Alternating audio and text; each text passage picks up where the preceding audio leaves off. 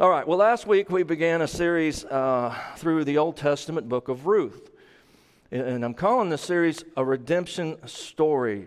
The book of Ruth is just that. We talked about the choices of some of the main characters and what those choices meant within the context of redemption. Elimelech chose to move away from God, Naomi chose to return to God, Ruth chose to follow God. We talked about the fact that choices have consequences. Elimelech's choice to walk away from God led to his own death and the death of his sons. The consequences of Naomi and Ruth's choices will begin to unfold today. We're going to talk about three different types of blessings that always come to those who choose to receive God's offer of redemption. But before we look at those three major areas of blessing, I want us to start noticing something else about the book of Ruth. While this story is true history, hear me say that, it is also written purposely as an allegory. In the story of Ruth, through the inspiration of the Holy Spirit, God clearly intended to foreshadow the story of Christ and his church. This foreshadowing is so predictive that you'll be amazed to realize that Ruth was written down hundreds of years before Jesus came. Today we'll meet Boaz, who represents Christ in the story. Boaz is a clear archetype of the Messiah who had been promised. We've already met Naomi, who represents those Jews who would later receive Jesus as Messiah. Uh, they needed to return and trust God with His plan in Christ. And then, based on what we learned last week, who do you think Ruth represents in the story? She was a Gentile, a non Jew. She was from Moab, outside the land of promise, not one of the chosen people as such, not a physical child of Abraham. And yet, by grace, through her faith, she inherited all the promises and blessings of God, as we will see. Ruth represents you and me. Gentile or non Jewish believers in Christ. That's why this story is particularly thrilling for people like us. Because the romance and the marriage of Boaz and Ruth, this story is a picture of the relationship between Christ and his church. We are that church. The story of Ruth is our story, told hundreds of years before anyone had a clue that such a thing was even possible. And so, as we read the next part of the story, I'm going to stop along the way and have you put a little asterisk in several places where we can begin to see the foreshadowing that I'm talking about. And then, after we've read through it, we'll go back and look at the three types of blessings that I mentioned. So, please grab a pen or a pencil and follow along in your listening guide or in your Bible. We'll pick up. Uh, that's right, we didn't get it into the listening guide. You'll have to follow along in your Bible uh, if you have one with you, uh, or just make some notes as I go along here. We're going to pick up the story in chapter 1, verse 19. So we had covered verses 1 through 18. If you don't know the story at all, I have too much material today to review it all. So uh, hopefully you do know the story a little bit, or you'll just pick up on it as we go. Verse 19. So they both, Naomi and Ruth, went until they came back or came to Bethlehem. Now you can just put your first asterisk right there. Already you should be thinking about the story of Jesus, right? In fact, this journey to Bethlehem for these two women results in the reason Mary and Joseph needed to return to Bethlehem several hundred years later. Reading on. And when they had come to Bethlehem, all the city was stirred because of them, and the women said, Is this Naomi? She said to them, Do not call me Naomi, call me Mara, for the Almighty has dealt very bitterly with me. I went out full, but the Lord has brought me back empty. Why do you call me Naomi, since the Lord has witnessed against me and the Almighty has afflicted me? So Naomi returned, and with her Ruth the Moabitess, her daughter in law, who returned from the land of Moab, and they came to Bethlehem at the beginning of the barley harvest. Now Naomi had a kinsman of her husband, a man of great wealth, of the family of Elimelech, whose name was Boaz. Okay, you can put your second asterisk right there. Let's think about Boaz and how he represents Christ in the story. First of all, he is a kinsman of Naomi's late husband, which means he is a Jew, just like Jesus. Secondly, he's a man of great wealth, meaning that he has the power to rescue them, to save them from their dire situation, like Jesus. Thirdly, guess what his name means? The name Boaz means, in him is strength. Also, apparently, like Christ, Boaz has not been married, which would have been a bit of an oddity at the time. And if that isn't enough, the word kinsman here also points to the fact that he, he has the ability, he is biblically positioned to legally function as a redeemer to Naomi and Ruth. Some translations even say kinsman redeemer. And that is in the word, original word, that, that type of idea. Verse 2 And Ruth the Moabitess said to Naomi, Please let me go to the field and glean among the ears of grain after one in whose sight I may find favor. And she said to her, Go, my daughter.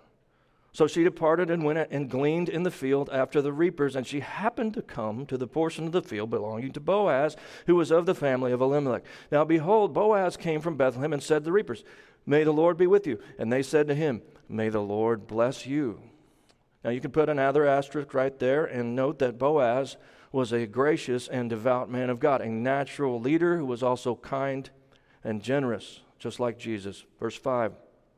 Then Boaz said to his servant who was in charge of the reapers, Whose young woman is this? The servant in charge of the reapers replied, She is the young Moabite woman who returned with Naomi from the land of Moab. And she said, Please let me glean and gather after the reapers among the sheaves. Thus she came and has remained from the morning until now. She has been sitting in the house for a little while. Notice before I continue that Ruth had to take some initiative. Uh, she needed to ask for grace, and she did. She humbled herself. She went to the right person. She asked for the right thing. Verse 8. Then Boaz said to Ruth, Listen carefully, my daughter. Do not go to glean in another field. Furthermore, do not go on from this one, but stay here with my maids. Let your eyes be on the field which they reap and go after them. Mark down another asterisk here and notice the relationship language, wherein Boaz refers to Ruth as my daughter. It would have been quite abnormal for this great man of Judah to refer to a Moabite woman as my daughter. There were, these were words of love and respect reserved for family. Boaz included Ruth among those under his care. He asked her to stay with his maidservants, who were his responsibility and like family to him. He included Ruth, asked her that she not look elsewhere for help, but exclusively to him, only to him. Only to him. No, no, no one else could, could, could be her rescuer, her, her savior. Only look to me. Does that sound familiar? The exclusivity of Christ. And notice also what he says let your eyes be on my fields. Let your eyes be on my field. This particular phraseology is used throughout Scripture where God causes people to keep their eyes on Him and not to look across the fence to the fields uh, of other gods, not to long for the lands of neighboring nations, not to seek after idols or lift up their eyes to the hills, but rather to keep their eyes on Him and to be satisfied with His portion, resting in His promises which always turn out to be so much greater than those other sparkly things that would draw us away from what the Lord has for us. Boaz continues Indeed, I have commanded the servants not to touch you when you are thirsty. Go to the water jars and drink from what the servants draw. Here's another spot for an asterisk. Another spot where Boaz foreshadows Christ. Do you remember the woman Jesus met at the well? Was she a Jew? No. She was a Samaritan, hated by the Jews. What did Jesus offer her there? Living water. And he said, If you drink the water I offer, you will never thirst again. Obviously, Jesus was offering more than just plain old water. And you see, so was Boaz. This water he offered her was the best he had. This would not have normally gone to other gleaners, not to be given to random strangers, but reserved only for the people of his household, his family. In reality, Boaz was offering Ruth more than water. He was offering her a place among his people, a place among God's people, just like Jesus and the Samaritan woman. Verse 10 Then she fell on her face. Do you think she would have fallen on her face just about some water? That was, it meant more. She fell on her face, bowing to the ground, and said to him, Why have I found favor in your sight that you should take notice of me, since I am a foreigner? Ruth understood the extravagant love being shown to her. She seems almost repentant of her past identity, so much so that she gets down on her hands and knees, face down on the ground. This should be our, our, our attitude toward Christ and what he's done for us. Why have I found favor in your sight? We were pagans, Gentiles, unclean and unforgiven. We were cut off from God. We were not included in his family, not part of his field or his vineyard, and yet God chose to graft us into the vine and offer us a portion in his field by grace. We should fall on our faces in thanks, just as Ruth did. But also notice the thing that led to Ruth's acceptance into this family. Verse 11 Boaz replied to her, All that you have done for your mother in law after the death of your husband has been fully reported to me and how you left your father and your mother in the land of your birth and came to a people that you did not previously know. And remember from last week, she actually made a confession of faith in the God of Israel. Verse 12 May the Lord reward your work and your wages be full from the Lord the God of Israel, under whose wings you have come to seek refuge. The key is in that last line. As a type of Christ, Boaz welcomes Ruth into her new spiritual family because of her faith decision to repent from her godless past and to trust in Yahweh, the one true God, the God of Israel. Ruth has sought refuge under the wings of Yahweh, and so now she is being welcomed into the kingdom. What is another word for refuge? The refuge she sought? Well, salvation is another word for refuge. What has Ruth sought under the wings of the Lord, the God of Israel? She has sought her own salvation, and she's found it. As we read last week, she made a decision, a firm covenant commitment to put her faith and her trust in the Lord, Yahweh, God of Israel. Seeking salvation by God in faith, she now receives it by grace. And if you are theologically nitpicky. Yes, yes, I know it was the grace of God in the first place that gave her the opportunity and desire to receive that grace by faith. But will you also notice?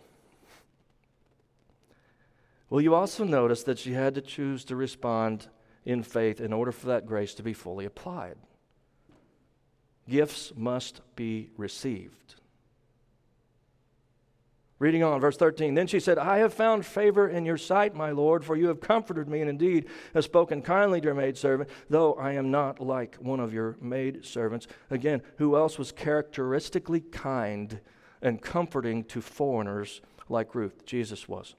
Now, watch this, verse 14. At mealtime, Boaz, Boaz said to her, Come here that you may eat of the bread and dip your piece of bread in the vinegar.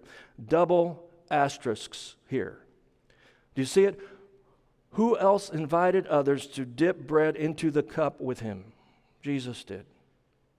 At the Last Supper that we celebrate through communion, Jesus dipped bread in the vinegar, as it were. That is to say, that he dipped the bread into the fruit of the vine with his disciples and used that to illustrate the sacrifice he was about to make. The fellowship of the table of Christ is clearly pictured here in the table of Boaz.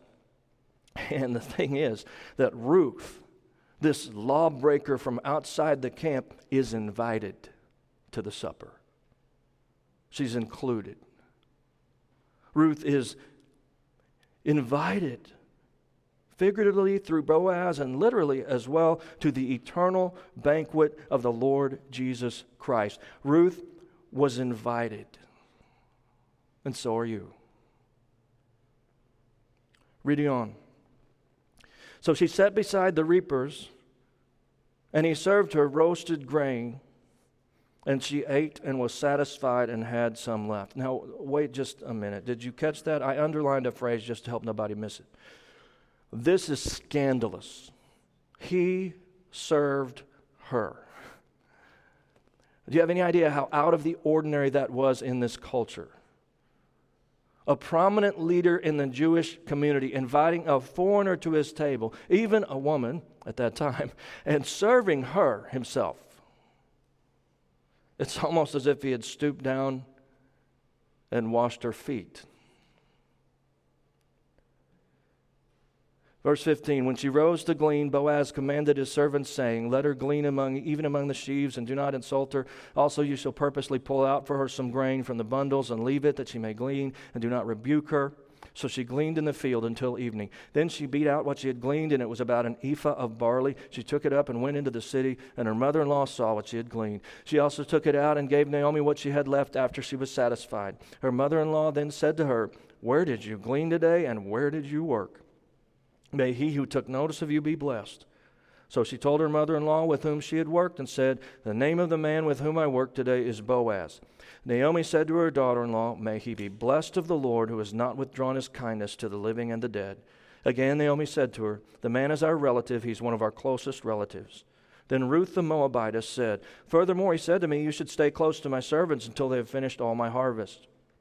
Naomi said to Ruth, her daughter in law, It is good, my daughter, that you go out with his maids, so that others do not fall upon you in another field. So she stayed close by the maids of Boaz in order to glean until the end of the barley harvest and the wheat harvest.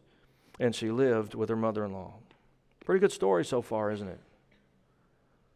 Can you believe that this was written down around 3,000 years ago? I think that was before iPhones. I'm not sure. That's a while back. God's written word is a precious treasure.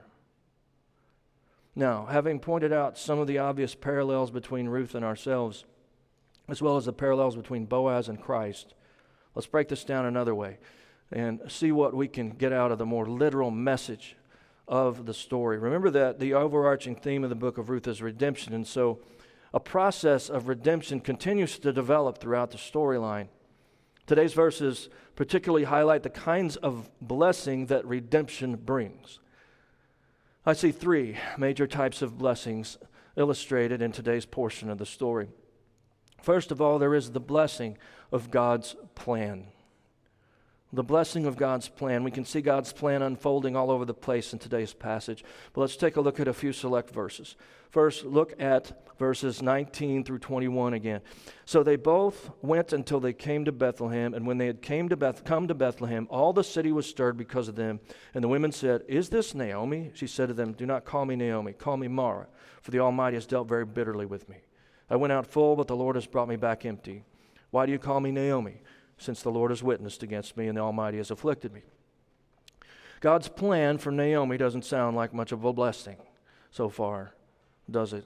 But let's think about this. First of all, notice that it says the entire city was stirred because of them. It said, Is this Naomi?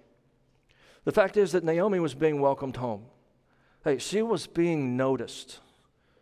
Uh, she didn't just slip in, it was a big deal.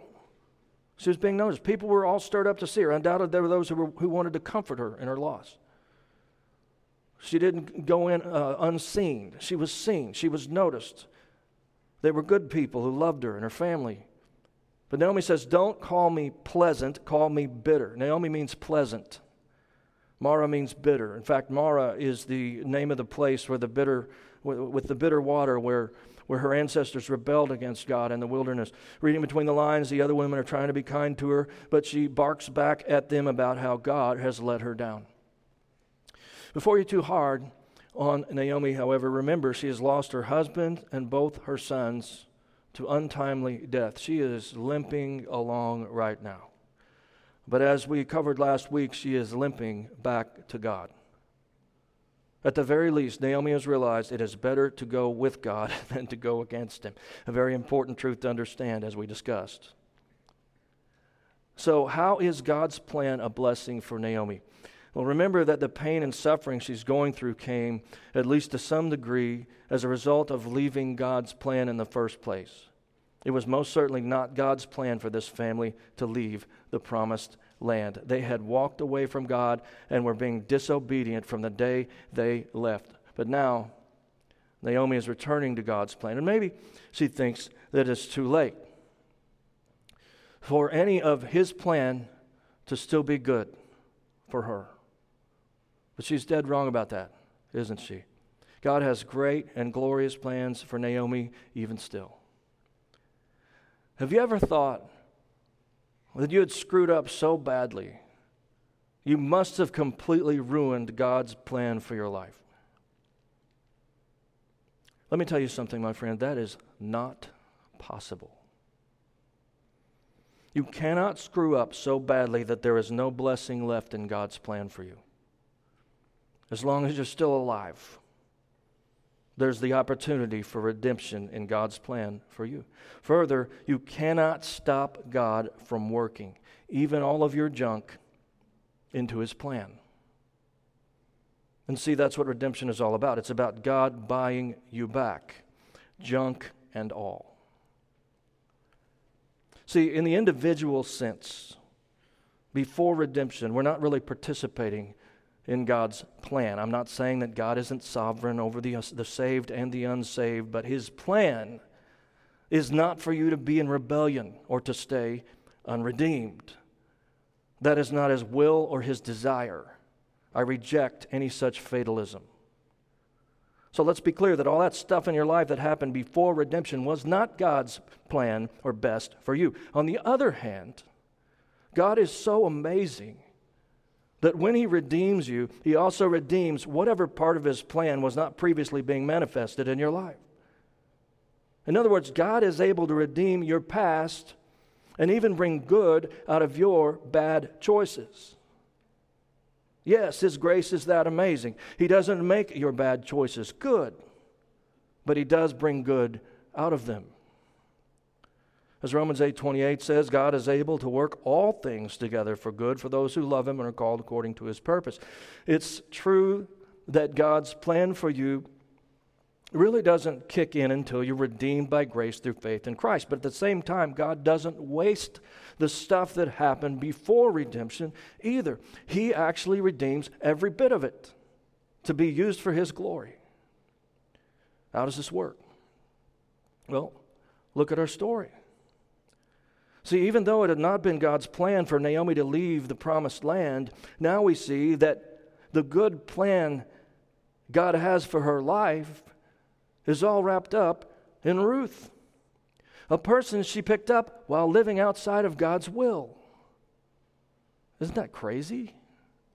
How does he do that? Only God knows. But by the way, it's the same thing with the Garden of Eden and the forbidden fruit. What had not been God's will or his plan wound up being redeemed within God's plan, and of course, he always knew it would be. That is true divine sovereignty, by the way. The ability of God to work every choice of man into his plan while not forcing those choices. This is mind blowing sovereignty. A lesser view of sovereignty has God predetermining and forcing everything that ever happens as if he were a puppet master or a robot programmer. But the biblical God does the impossible in allowing choice, yet somehow working it all together into his plan.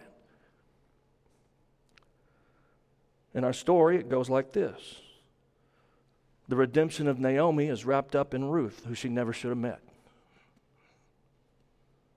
It's just that crazy. Ruth is going to give her grandchildren. That is a progeny, which meant everything to the people of that time. And as we will see, even Naomi's own personal restoration is coming through Ruth, a woman she met while she was away from God. My friends, we cannot begin to fathom the awesome sovereignty of God. He somehow sees it all ahead of time. and He works it all out in spite of our bad choices. That doesn't mean our choices don't have consequences, but it does mean that through God's miraculous buyback plan, good things will even be brought out of the times when we were not walking in His will. Is, is that good news for anyone else this morning? Hear this redemption brings the blessing of God's plan into your life. And the crazy, amazing thing is that God's plan takes into account your past, your present, and your future. That's just the kind of all powerful God we serve. What else can we see about God's plan in these opening verses of today's text? Look at the end of verse 22. And they came to Bethlehem at the beginning of barley harvest. Timing. Timing. Let me tell you what this means. The famine years are over. Good times are just beginning. God is about to restore the years the locusts have stolen. Remember, this is part of why Naomi's heading back. She's heard that there's bread in Bethlehem again. COVID is over. There. Okay? the famine has ended, and it's now harvest time. Maybe the first real harvest they've had in years.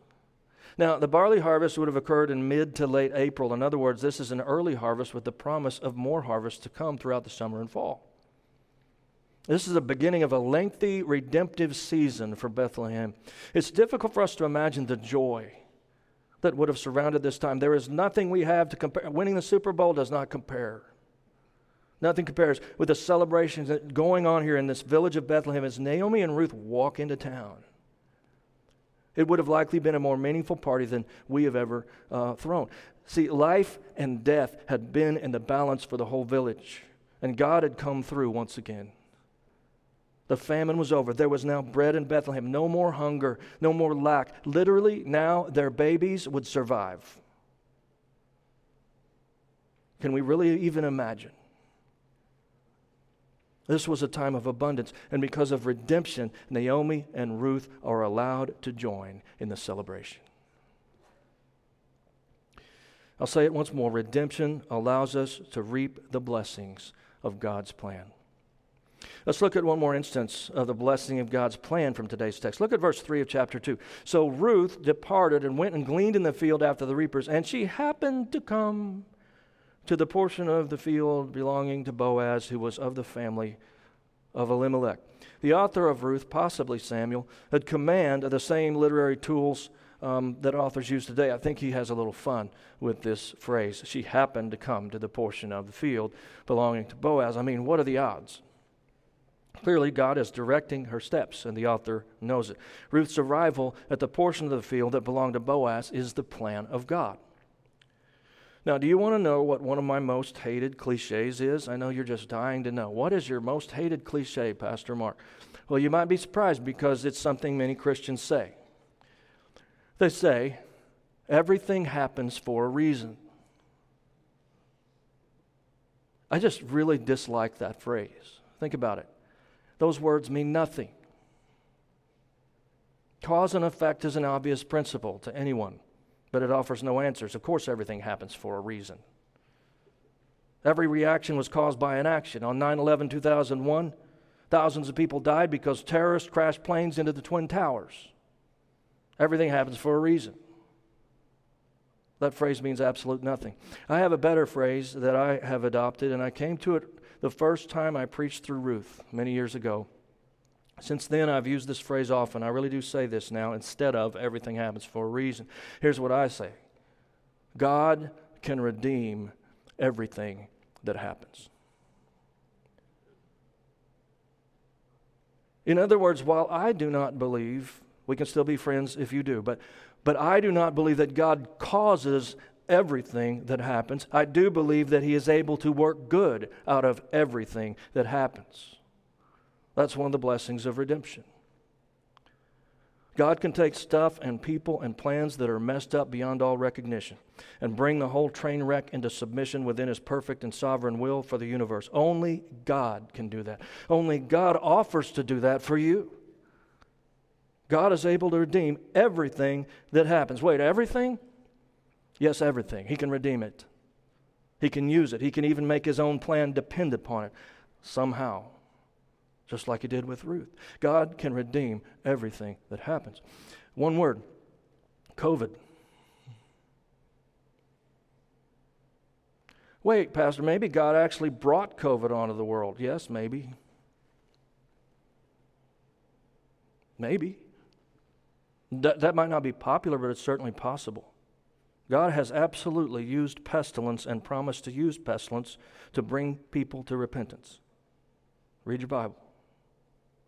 My first sermon after COVID hit was 2 Chronicles 7:14, where God says, "When I bring pestilence, if my people will humble themselves and pray and seek my face and turn from their wicked ways, I will heal their land." But the point I'm making now is that w- whether he caused it or allowed it as a part of what is already happening due to the curse that is on this earth, it's dying. We're all dying. We know that already. Either way, God is using it.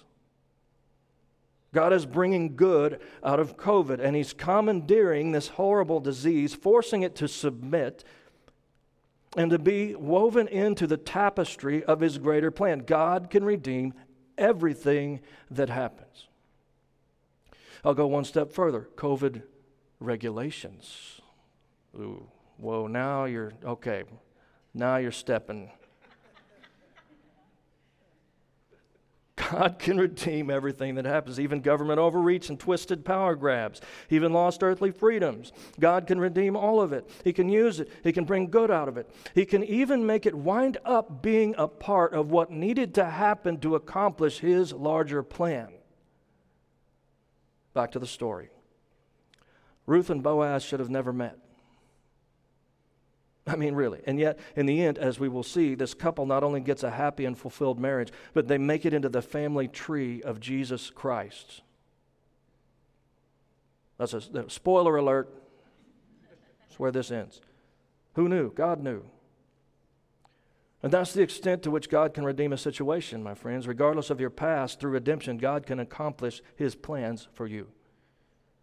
I'd say that's a pretty big redemption blessing. Let's talk about a secondary, and the other two are shorter, so relax. We'll get done about normal time. Let's talk about a secondary of blessing that comes through redemption. Number two, the blessing of God's providence. Make no mistake, those who have been redeemed are promised providence at a whole other level. Now, all creatures enjoy the general providence of God because He sustains the universe which would fall apart without Him, sending rain on the good and the bad, as the Bible says. But make no mistake, those who trust in the Messiah are promised a more personal kind of providence. As the Apostle Paul put it in Romans 10, verse 11, for the scripture says, Whoever believes in him will not be disappointed, for there's no distinction between Jew and Greek, for the same Lord is Lord of all, abounding in riches for all who call on him abounding in riches for all who call on him. Now, what am I supposed to say right now? Be a good little pastor. I'm supposed to say that this doesn't mean everyone who becomes a Christian is going to be rich, right? Well, I'm not going to say that so easily and so quickly as you might like. The better question is what does this mean? I'd say it means there's a certain kind of wealth that is promised to those who trust in the Lord. Right. It doesn't always mean material riches as we might think of riches, right? It doesn't always mean houses and pools and jet planes and whatever. But maybe sometimes, maybe sometimes it means just that. Who are we to say it can't mean that? Ever. What does the word actually say? It says, The Lord is abounding in riches for all who call on him. Stay with me. I know that we we have all rejected the health and wealth or prosperity gospel, and we absolutely should. But almost, almost all doctrinal error is an overreaction to some other doctrinal error. And listen, there's more than one way to tickle ears. Anytime you're only being told what you already believe, your ears are tickled to some degree. So let's think about this abounding in riches. For who? For all who call on him, which in context has to be all who are saved in Christ, whether Jew or Gentile. So listen, whatever this means, it certainly means something very good for those who are saved, right? God is abounding in riches for all who call on him. Straight up, this means that all who are saved benefit from the abounding riches of God. This is obviously a reference to some kind of special personal providence that is not available to just anyone. And so we can caution each other and say, hey, that, that's only talking about spiritual riches, not money or wealth. But do we actually find that limitation in the text? No. I don't want anybody going off the deep end here. But on the other hand, listen very carefully. God provides for his own, and he provides bountifully. He meets the needs of those who call upon him in faith. We recently heard from Jesus, but seek first his kingdom and his righteousness, and all these other things will be added to you. All what things? Well, newsflash, the verse before talks about food and clothing and shelter. Those were the riches of his day. That was providence. God provides for his own. Folks, redemption brings the blessing of providence at another level. At what level? At the level of an heir. H E I R. at the level of a child, and not only just any child, but as children who are the progeny of God. Yes, I do believe God blesses his children with material blessings, and frankly, we don't need to feel guilty about it when he does. He blesses us because he loves us and so that we can be a blessing to others.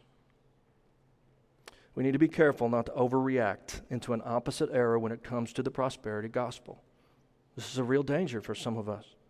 And frankly, some popular authors and speakers have overreacted. I'm not preaching to a group of, who believes the prosperity gospel. I'm preaching to those who might just need to remember that God provides abundantly for his own. Now let's get back to our story. I'm not going to take the time to read through all the providence moments again, but think about it. Ruth winds up with all the fresh water she can drink, warm baked bread. We haven't, where's my mom? Are we having bread today? We haven't bread. We usually have bread and, and roasted grain at mealtime, complete with leftovers for Naomi, about 30 to 40 pounds of sifted grain, enough to sell if they wanted. And all this comes at the end of day one. Folks, in those days, these things were riches. And Ruth keeps saying, What have I done to deserve all this? And God says, Welcome to redemption, my daughter. You've chosen wisely. You've, you've learned that it's better to go with me than to go against me. Be blessed, for your Redeemer is in love with you. Friend, when God bought you back in Christ, He bought you back to care for you as His precious possession, twice purchased, twice as loved. I do need to say one more thing on this God does not nullify personal responsibility or the value of work with His providence. You'll need to get a job. As you do your part and call on the Lord, He will provide. Ruth didn't sit at home and expect these blessings to fall in her lap. She worked hard. She took initiative. She worked all day. And through her work, God blessed her beyond her work. Now, quickly, before I go on, let me remind, you the definition of redemption because some of you may not have been here last week, and I want to make sure you know exactly what I'm talking about before I get into the final point. The word redeem means to buy something back.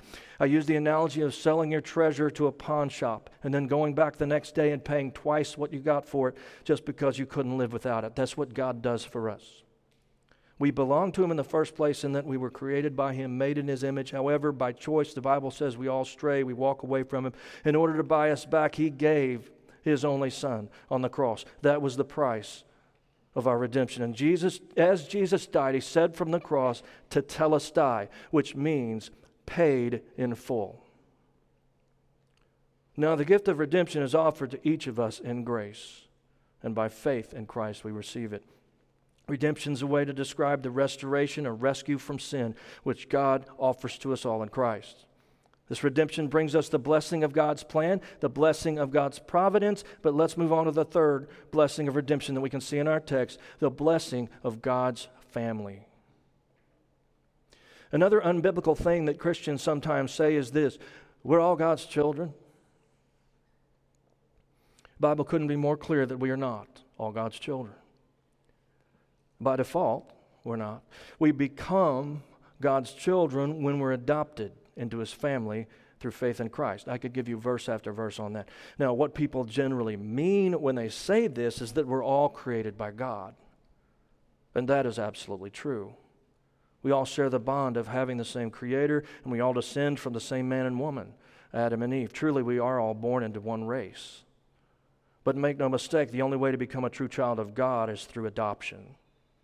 The Bible says, But when the fullness of time came, God sent forth his Son, born of a woman, born under the law, so that he might redeem those who were under the law, that we might receive the adoption as sons. When the Bible says under the law, it basically means under sin, separated from God, because the law of God condemns us as lawbreakers.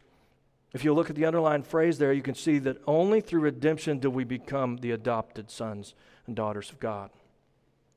Let's think about what a blessing it is to become a child of God. Let's think about this from the perspective of our, our story. Look first at chapter 2, verse 1. Now, Naomi had a kinsman of her husband, a man of great wealth of the family of Elimelech, whose name was Boaz. Remember from last week that Naomi and Ruth are destitute at this point. Likely they've been going hungry. Because of the culture of that time, they have little or no hope to provide for themselves, no providence, protection, purpose on their own Basically, they're at the end of the rope. Uh, but then comes redemption. Naomi's returning to God. And Ruth has made a first time decision to follow God. Redeemed by grace through faith, they now start to experience the blessings of the family of God. And in our story, those blessings come through a man of strength named Boaz. Notice verse 8. Then Boaz said to Ruth, Listen carefully, my daughter. Again, don't miss what he calls her. Boaz is accepting Ruth, a pagan idol worshiper as they would have seen her, into his family circle. This is a profound act of grace. Look at verse 19 and following.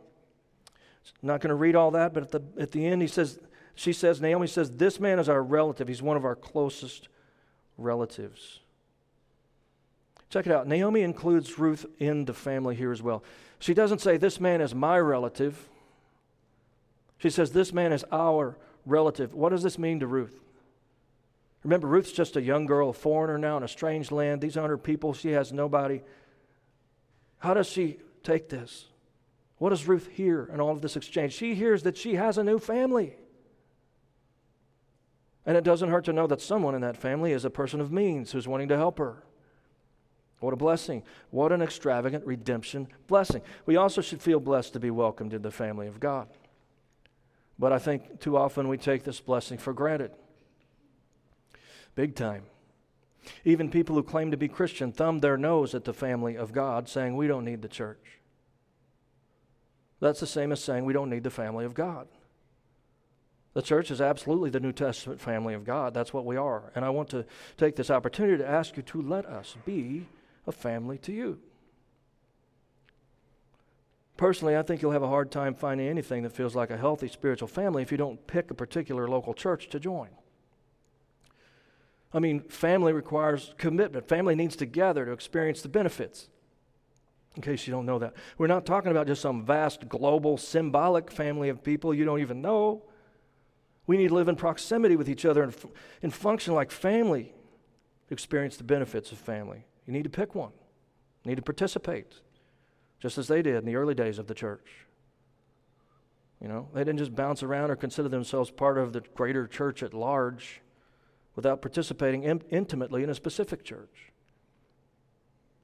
People keep to themselves these days, don't they? I mean, more and more. Have you seen teenagers walking around with, their, with a mask on and a phone? Walking around, crossing the street with a mask on and their face in their phone. I shouldn't say teenagers. I'm sure it's other ages too, but that's what I've just what I've seen. And they don't want to be seen, and they don't want to see. I think all of us have been affected by some of the technology and COVID and everything else. We just want to keep to ourselves more every day. Maybe, maybe we could just watch church online, listen to podcasts, call it church. But listen, that is simply not God's plan when it comes to spiritual family. He wants us to work together, He wants us to actually be a family like the way family is before the kids leave, okay? Like together, doing life together. Well, it can't be that kind of family if you don't show up for Sunday dinner or if you keep everybody at arm's length.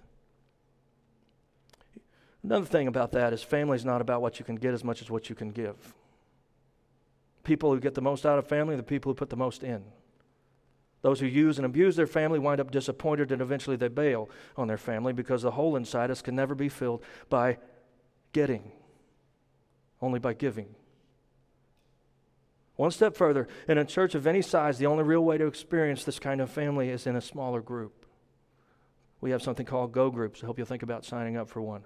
We have about seven or eight if going, and they're just awesome.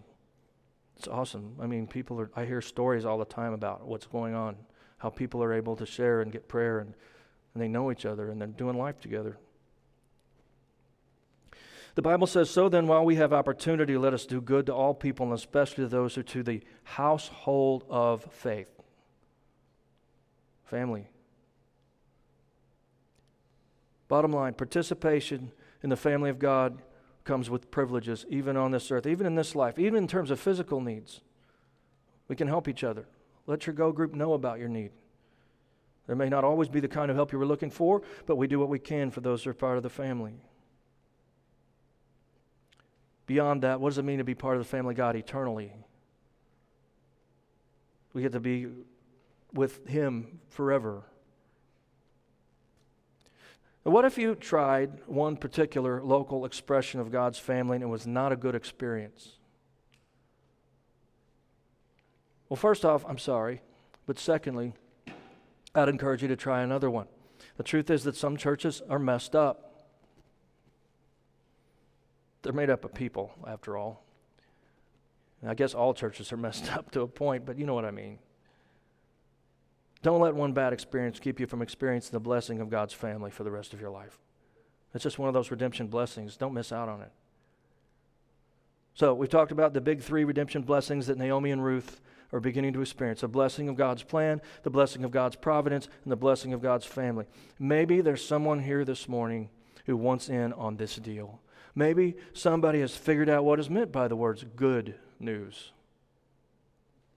Yeah, the gospel is good news, my friend, the best news ever. So, how do you get all of these blessings? How, how, how do you get redeemed by God? Well, all you have to do is turn away from your former life of unbelief and sin while receiving His gift of grace to do just that. You receive redemption by trusting in Christ to forgive you and save you and change you from the inside out through a lifetime of learning to follow Him. But it all starts with a personal faith decision that each person must make. The kind of commitment we saw in Ruth last week. Eventually, she found that her decision was the best one she'd ever made. Yahweh, the one true God, became her Savior. Today, we, we know Yahweh through Christ, who came, God in the flesh, came here to offer these things to us.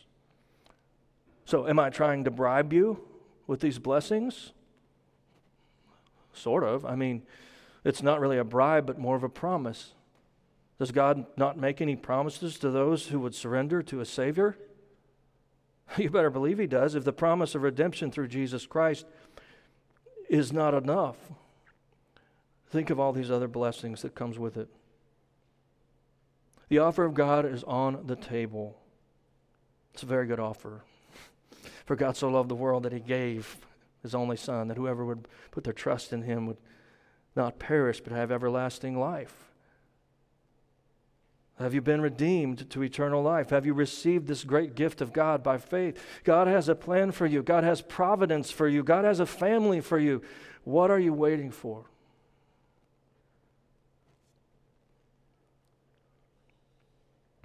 I, I, I know there are many people here today whose testimony looks like Ruth's. You know, they would tell you how much their lives have changed now that they've followed Jesus now that they've surrendered to Him. There are many who could tell you the story of redemption in their life. How God took things that were bad and made good things out of them. Hope, stories of hope. What about you? What about you?